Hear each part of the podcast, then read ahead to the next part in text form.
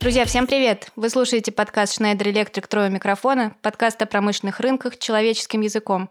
Меня зовут Елена Коновалова, со мной в студии мой коллега Андрей Албул, и сегодня мы поговорим о цифровизации в нефтегазе с нашим гостем Инной Назаровой. Инна, привет! Привет!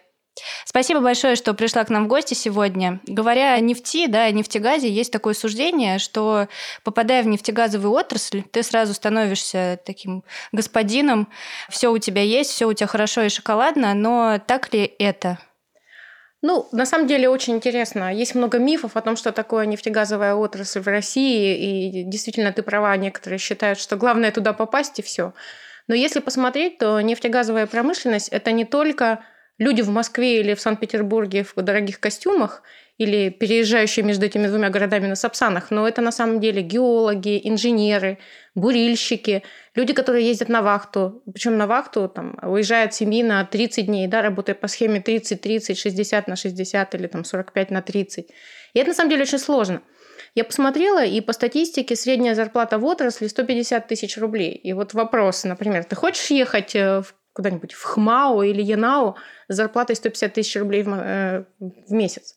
Наверное, не очень, да, то есть. Угу. Поэтому я бы сказала, что в целом нефтегаз это очень сложная отрасль, это технологичная отрасль, потому что нужно извлекать природные ископаемые, да, то есть углеводороды из земли, их нужно уметь перерабатывать и делать это на самом деле тяжело и не настолько красиво, как многие об этом задумываются. Угу. Инна, расскажи, вот, да, год был непростой, э, и э, для нефтегазовой отрасли в том числе, да. Расскажи, как э, чувствовали себя ну, поставщики, потребители в прошедшем году? Ну, смотрите, то есть, смотря кого ты считаешь поставщиками, да, то есть, если говорить про поставщиков нефти, да, то мы помним, что в начале года было соглашение ОПЕК+, которое угу. там как-то разрывалось, потом возобновлялось. И это повлияло, это дало турбулентности. А, мы видели, что российские компании вынуждены сокращать э, добычу или добычу, как говорят mm-hmm. в отрасли, да, и, соответственно, им пришлось э, перестраивать свои внутренние процессы. Я бы, может быть, немножко сейчас ушла вот от российского рынка на западный посмотрела, потому что мы видели две разные тенденции. То есть э, за рубежом сокращение инвестиционных бюджетов привело к тому, что заказчики стали активнее использовать цифровые инструменты. То есть они пошли в цифровизацию, а, Некоторые страны пошли в активное сокращение рабочей силы. Например, в Америке 14% рабочих мест в отрасли были сокращены. И из этих 14% 70 не будут восстановлены там, в 2021 году. То есть 10% людей пошли на рынок труда. Но это следствие все-таки кризиса или вот цифровизации, про которую Нет, ты говоришь? это, это следствие кризиса. Когда у тебя дорогая рабочая сила, ты ищешь, э, как тебе оптимизировать затраты, и ты понимаешь, что то, что делают там 2-3 человека, у тебя могут делать не знаю, одно приложение или два приложения, которые ты поставишь, и они будут постоянно. Да, соответственно, ты тратишь деньги изначально на внедрение решения, но потом у тебя очень низкие операционные расходы. А людям надо платить всегда. И вот американские компании пошли по такому пути – а в России мы этого не видели. В угу. России все-таки наши крупные нефтяные газовые компании являются такой фундаментальной основой э, экономики. Очень часто это градообразующие предприятия. И, соответственно, они стараются сохранить рабочие места. И мы видели наоборот, что цифровые проекты, которые на Западе стали очень быстро развиваться, у нас они как-то сжались в прошлом году. Ну, а смотрите, вот э, все же хорошо, когда есть деньги, правильно, да? Вот э, да. в нефтянке они последние, наверное, лет 25, да, они стабильно есть. И вот сейчас, да, вот эта ситуация с ценами на нефть, э, она как-то повлияла в, ну, вот, на долгосрочные какие-то проекты, которые там реализуются, или влияние такое не очень сильное пока что?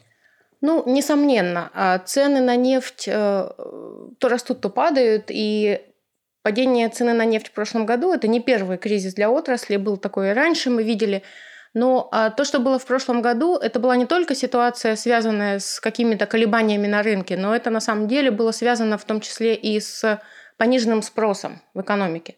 Из-за ковида многие из нас перешли на карантин, мы сидели, э, там, работали в домашних условиях, авиаперевозки сократились, и, соответственно, спрос на топливо упал.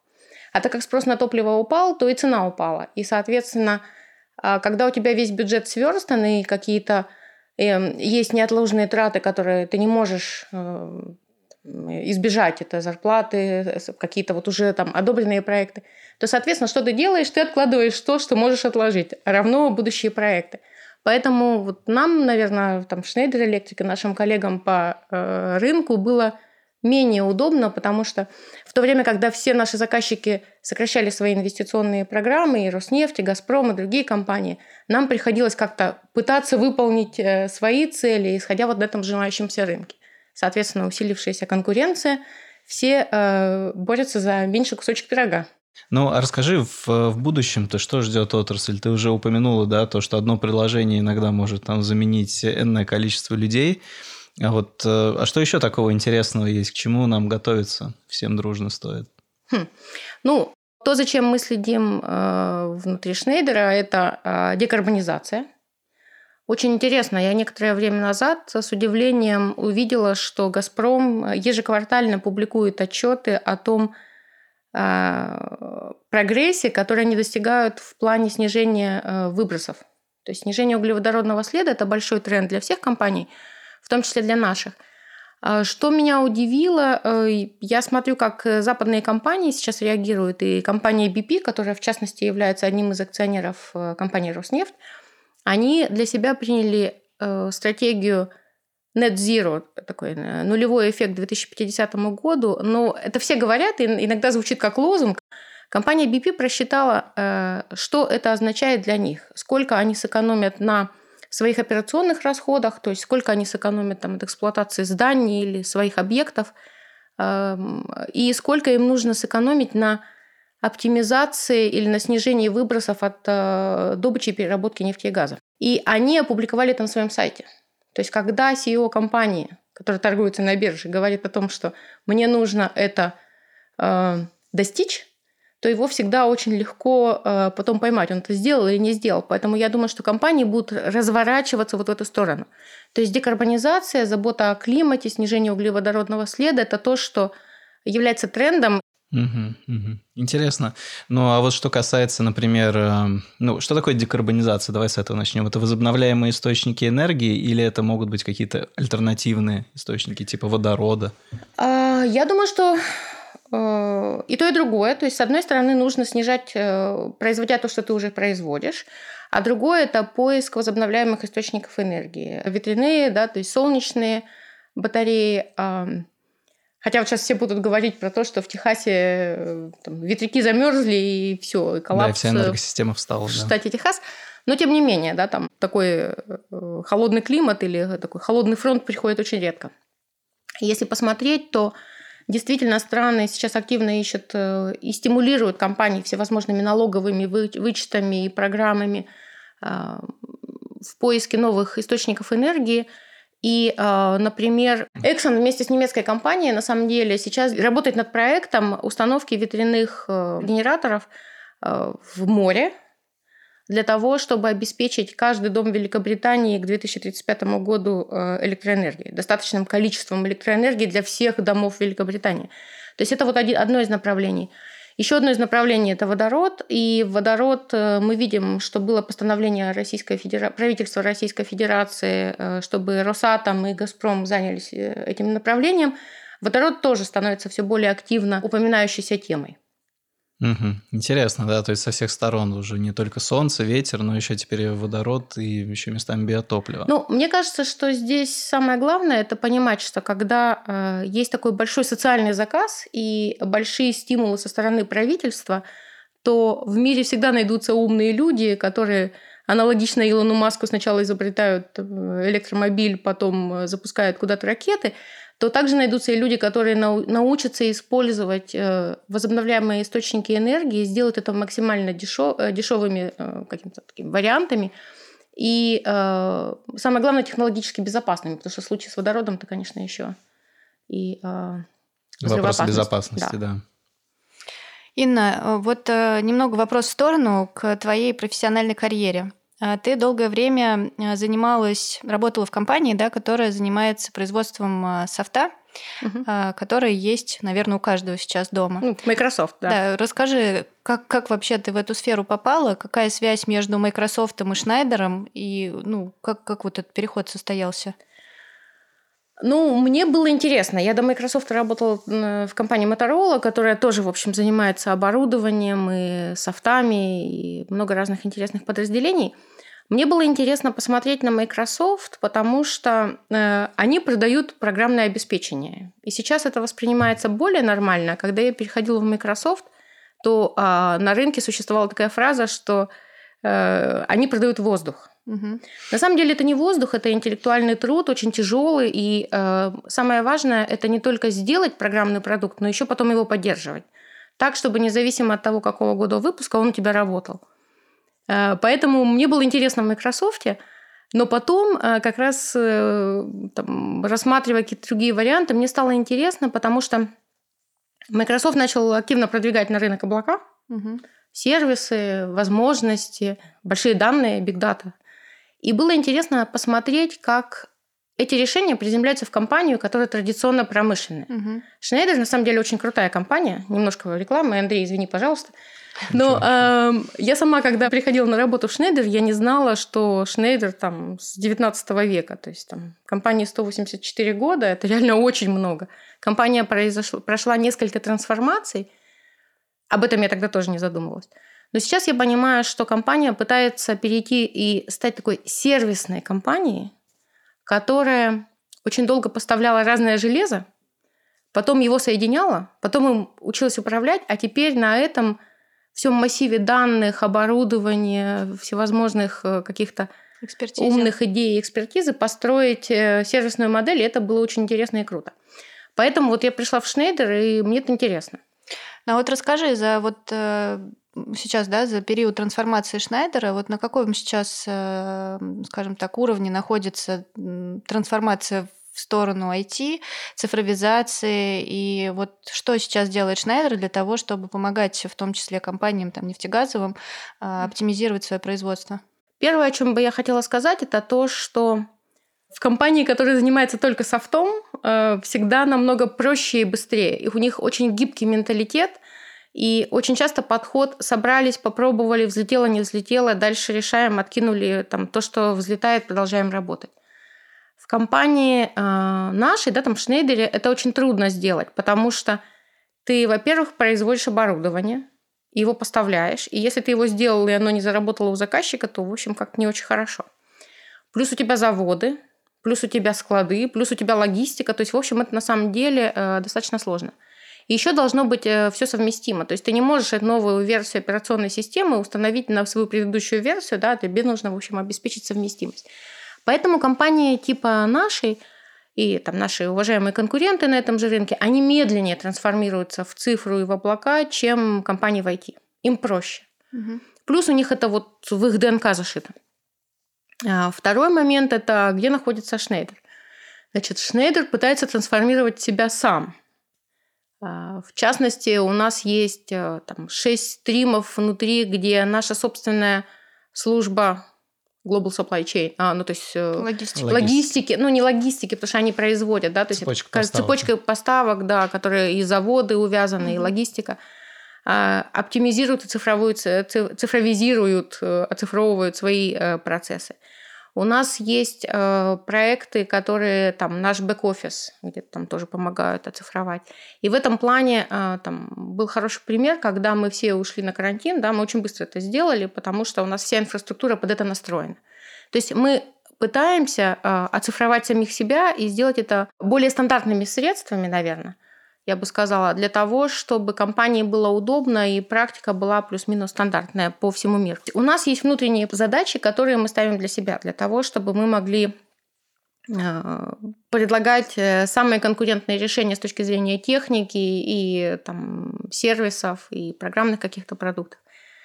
При этом у нас есть решения, которые мы можем предлагать клиентам. И мы предлагаем, то есть мы смотрим на а, ту экспертизу, которую мы можем получить. У нас есть большое семейство экспертов и большое семейство адвайзеров. И это не люди, это там, приложения, mm-hmm. да, то есть это программные продукты или, или сервисы, которые мы можем предложить. За счет того, что у нас есть большие массивы данных, за счет того, что мы понимаем, как работает наше оборудование или оборудование наших конкурентов, мы можем а, помочь компаниям принимать э, решения более быстро и э, на основе данных, а не просто потому, что мне так кажется.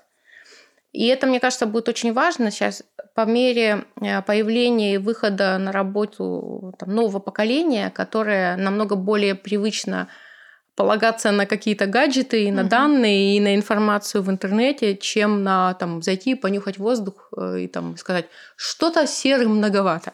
Или полистать архивы, да, из э, шкафа. Ой, нет, вообще ужас. Представляете, эти талмуты, схемы и так далее. Я же хочу, чтобы мне все было удобно. Ну, а вот э, софт, он же тоже разный, да, бывает. Э, что сложнее продавать, да, вот по твоему опыту? Промышленный софт, который управляет каким-то нефтеперерабатывающим там или газохимическим комбинатом, или вот тот софт, который ты продавал ранее в рамках Microsoft? Ну, Microsoft хорошо, он сам себя продает, да, там главная инсталлированная база, и дальше, э, хотя у них, э, если спросить моих коллег, то они расскажут, что есть много других проблем.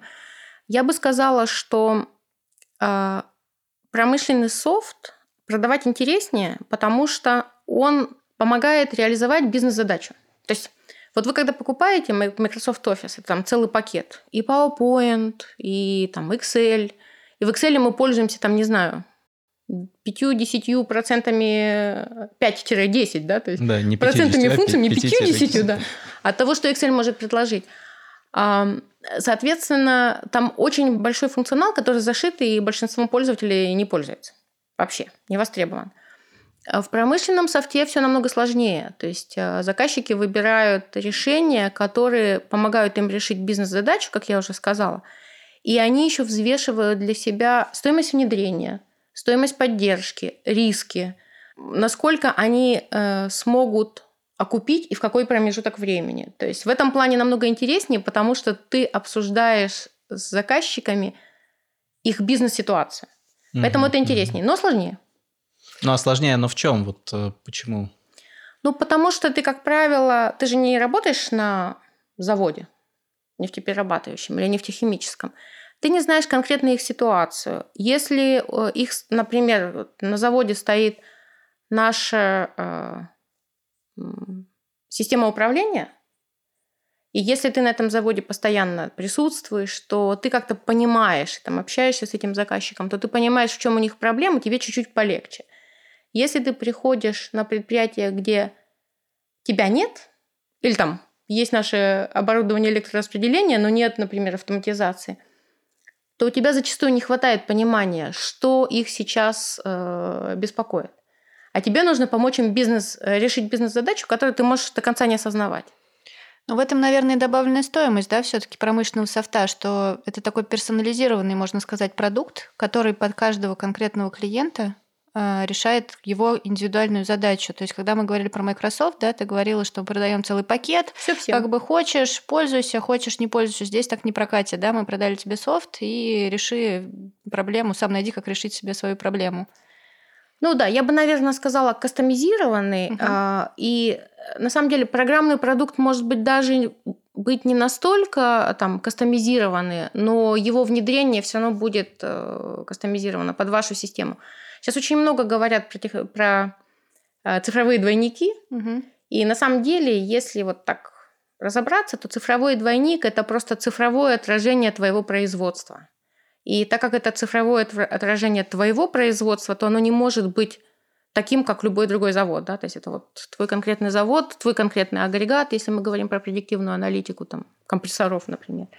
И в этом плане, конечно, это ну, то есть требует больше вовлечения. База софтов, она, в принципе, ну, базовый софт, он одинаковый, да, но затем вот уже его нужно адаптировать под конкретные нужды конкретного там нефтеперерабатывающего завода, например, да. Конкретное и, оборудование. И, и там уже как бы большая неопределенность э, того, что придется и в каком объеме перерабатывать и кастомизировать, да, потому что ситуации все время разные, требования по безопасности разные, задачи разные, и, в общем, все это требует, конечно, колоссальных усилий. Вместо того, чтобы продать коробочное решение, которое one size fits all, один на всех. Я хотела сказать, да, что это добавленная стоимость скорее для клиента, для нашего заказчика, что твою индивидуальную проблему решат как бы face-to-face, знаете, такое вот есть некоторый э, момент, что я приду, и мне не что-то стандартное продадут, а это будет конкретный продукт под меня.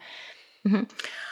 А, отчасти соглашусь, именно в той части, что продукт под меня, да, то есть продукт под конкретное производство – Отчасти, э, наверное, может быть, дополню э, тем, что когда, когда у вас есть софт, ну, то есть софт – это, это что? Это там набор алгоритмов, да? И он, наверное, там призван решать какую-то задачу. И вот здесь самое главное – это даже не столько, что ты покупаешь, сколько зачем – и здесь, наверное, я бы, может быть, даже хотела там немножко в другую плоскость сейчас увести. То есть э, ты софт купил, ты его поставил, а потом пользуешься там ты им или нет? Вот этот вопрос. Вот у меня, например, на телефоне есть приложения, которые я скачала, они мне понравились, и, а потом попользовалась месяц и забросила. Есть такие вот у тебя, например? Да, да, да, да. У меня вообще много. 80% наверное, таких на телефоне. Все время забываю их удалить. Это интересная мысль на самом деле. Самое сложное в э, проекте цифровизации, когда мы внедряем какое-то цифровое решение с заказчиком, это на самом деле, если говорить серьезно, это то, чтобы это решение было им нужно, чтобы те люди, которые приняли решение, например, в штаб-квартире, э, или руководство завода, которые считают, что это им нужно, они также вовлекли своих э, сотрудников, э, и чтобы те тоже поняли, в чем, э, в чем плюсы, да, потому что у нас был проект, я сейчас улыбаюсь, потому что у нас был проект, когда э, мы начали реализовывать решения, и сначала нас не любили одни люди на заводе, а потом нас не любили другие люди на заводе, потому что сначала мы помогали как бы решить проблемы одних, но потом, когда выяснилось, что проблемы одних вызваны там недостаточно хорошим функционированием системы в части смежников, да, то вот смежники на нас обиделись. И в этом плане любой цифровой проект, он обнажает узкие места. Это то, чего могут бояться, а, вот, возвращаясь к теме, почему у нас, может быть, еще стартует. То есть у меня есть завод, я им руковожу. То есть я наемный менеджер, меня поставили руководить. Я все хорошо работаю, да, там, у меня есть какие-то слабые места, я их прикрываю. И тут мы начинаем что-то внедрять, и все вот эти узкие места становятся видны. Не только моему технологу, моему главному инженеру и мне, да, там, но еще и моему руководству. Это один момент, который является иногда таким сложным моментом. Второй момент – продали идею руководства, не продали сотрудникам. Да, и люди думают, сейчас поставят вот эту вот софтину, и меня уволят. И что же я буду делать в своем каком-нибудь небольшом городке – где другой работы у меня нет, а у меня семья, дети, там, теща и так далее. Вот, а поэтому на самом деле, э, вот возвращаясь к, к софтам, софты всегда кастомизация. Кастомизация – это всегда работа с людьми, э, в нашей отрасли я имею в виду. Это всегда работа с людьми, и это еще третий момент – это бизнес-процессы. Потому что не поменяв бизнес-процессы, оставив все как есть, то через некоторое время высока вероятность того, что твой софт будет где-то там числится, но не использоваться. Но оптимизация бизнес-процессов это же как следствие внедрения софтверных решений, или это все-таки до происходит, до того, как софт ставится? Э, иногда бывает э, параллельно, иногда бывает э, оптимизация процессов до и дальше подбирается решение. Иногда бывает сначала внедрили что-то, а потом поняли, что процесс надо под тюнинговать. Угу. А сколько вот в среднем э, длится проект по цифровизации? Ну, так, может быть, от года до двух, от полугода до... На самом деле, зависит от размера, да, потому что э, мне кажется, что вот тему цифровизации очень, особенно до ковида, распиарили, так очень активно mm-hmm. везде обсуждали, муссировали. Каждый должен себе завести главного человека по цифре, нанять chief digital офиса, да, так, и так далее. Но на самом деле Разные компании смотрят на это по-разному. Например, э, компания Лукойл вместе с консультантами разрабатывала э, серьезную программу. Они проанализировали, прошерстили весь рынок применительно к своим решениям и выбрали те шесть направлений, которые им интересны. И дальше они сказали, дорогие производители решений, неважно каких, там, аппаратных, программных. Мы хотим поработать над вот этими шестью направлениями. Предложите нам все, что есть. Собрали все заявки вендоров, э, дальше стали анализировать и решили, там, что они будут внедрять, что они не будут. И вот эти вот дальше кусочки, они разбили на маленькие проекты. Поэтому, если посмотреть, то цифровизация такой Джонни, такое путешествие, которое mm-hmm. может быть очень долгим, но в рамках которого могут быть какие-то очень короткие проекты. Например, визуализация отчетов, не знаю, может быть, там месяц. А, проект оптимизации печей пиролиза мы делали, мне кажется, весь прошлый год делали, и пока закончили только две фазы. Потому что там много разных составляющих, поэтому так нельзя сказать. Угу. Но в, в среднем по рынку компании смотрят на срок окупаемости где-то вот, вот 3 года хороший срок. Если они понимают, что они за 2-3 года вернут себе инвестиции и начнут э, зарабатывать в плюс, то для сложных промышленных софтов это хороший срок. Если раньше, то ваши финансисты еще быстрее это одобрят. Ну, а вот э, по твоему опыту, есть ли разница в вовлеченности э, компаний, заказчиков в зависимости от их местонахождения, хотел сказать, в пищевой цепи, ну, в, в цепочке добавления стоимости, то есть в добыче, в транспортировке, в переработке? Вот как они между собой сравниваются? Кто самый цифровой? А, хороший вопрос. Но мне кажется, что самая цифровая – это переработка и нефтехимия – и если посмотреть на российский рынок, то в плане лидеров сразу хочется сказать э, там, Сибур, Газпромнефть, которые смотрят на цифровые решения, анализируют их, внедряют. А, компании, которые э, выпускают свои депозитарные расписки либо акции, и которые являются там частной собственностью, они прям активно смотрят э, за и сравнивают себя с конкурентами на рынке. Вот откройте любой квартальный отчет Сибура, и вы увидите, что есть несколько игроков на рынке, которых они э, анализируют, и где они пытаются сравнить свою ибиду с ибидой э, их коллег по цеху, да, там из других стран. И они сравнивают себя, и, соответственно, это стимулирует их искать э, дополнительные решения. Мне кажется, вот если выйти немножко за пределы нефтегазовой промышленности, то э, компании из э, сегмента, который мы называем МММ, да, то есть э, металлургия, э, удобрение, горнодобывающая угу. промышленность. Они частные, они тоже там, интерес, с интересом смотрят на цифровые решения, потому что им нужно конкурировать. То есть когда ты поставляешь, не знаю, сталь на американский рынок и конкурируешь с китайцами, с китайскими производителями, тебе нужно быть очень конкурентоспособным. Когда ты производишь бензин на российский рынок, ну, ну ты, наверное, можешь какое-то время, в общем, как-то пожертвовать своей э, экономической эффективностью. Да, интересное сравнение. А, Инна, вот все говорят э, про Шнайдер, что это компания, которая занимается энергетикой, да? Но твой департамент непосредственно занимается нефтегазом. Расскажи, как так вышло? Хороший вопрос. Э, на самом деле Шнейдер занимается много чем. И вот мы говорили про IT раньше, но у нас есть подразделение, которое называется Secure Power, э, а там, бренд, который известен на рынке, это EPC, American Power Conversion. Да, то есть это больше IT-компания. Шнейдер очень много компаний покупает, какие-то потом продает, но вот если посмотреть на то, как появилась автоматизация промышленных процессов, то э, в 2014 году Шнейдер купил компанию Invensys, у которой была своя инсталлированная база, которая делает свою РСУ и системы противоаварийной защиты. И там же был пакет э, таких промышленных софтов. В основном для нефтегаза, хорошая доля рынка.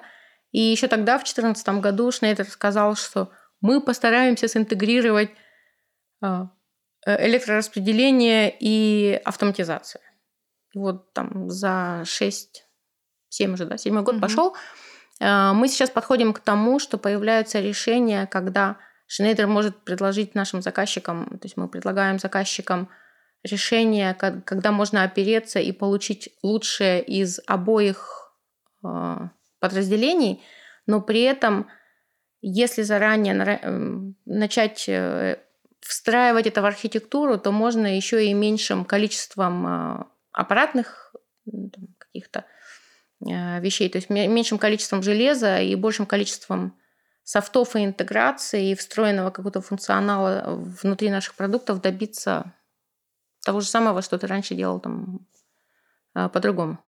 Ну, расскажи, как вообще можно сделать нефтепереработку умной? Вот что удобного, хорошего дают вот те фишки, которые появляются в результате цифровизации? Ну, есть разные вещи, да, то есть есть э, софты, которые помогают оптимизировать планирование, да, то есть э, промышленное, производственное планирование, э, календарное планирование, которое будет интегрироваться с другими решениями, которые у вас используются, с вашим ERP, да, которые будут брать цену с рынка. Давайте приведу пример с западной компании. То есть такая система, например, а, может помочь какому-нибудь частному НПЗ, у которого нет постоянного источника сырья. Если ты производишь там какой-нибудь НПЗ э, недалеко от э, своих же собственных скважин, ну, то есть ты часть вертикально интегрированной угу. компании, и у тебя вот там своя нефть, вот свой НПЗ, ты сырье со своих же скважин получаешь, оно тебе там через трубу приходит, может быть, где-то перемешано, но плюс-минус оно у тебя одинаковое все время. Если ты частный НПЗ и у тебя нет своего, своей, э, своего месторождения или там своих каких-то запасов, то у тебя э, байеры, твои закупщики покупают сырье на разных э, рынках. Дальше там ты его доставляешь, да, там и перерабатываешь. Вот у нас есть заказчик в Индии, компания Reliance, да, у них вообще в Индии у них есть какая-то одна платформа где-то, но это вообще...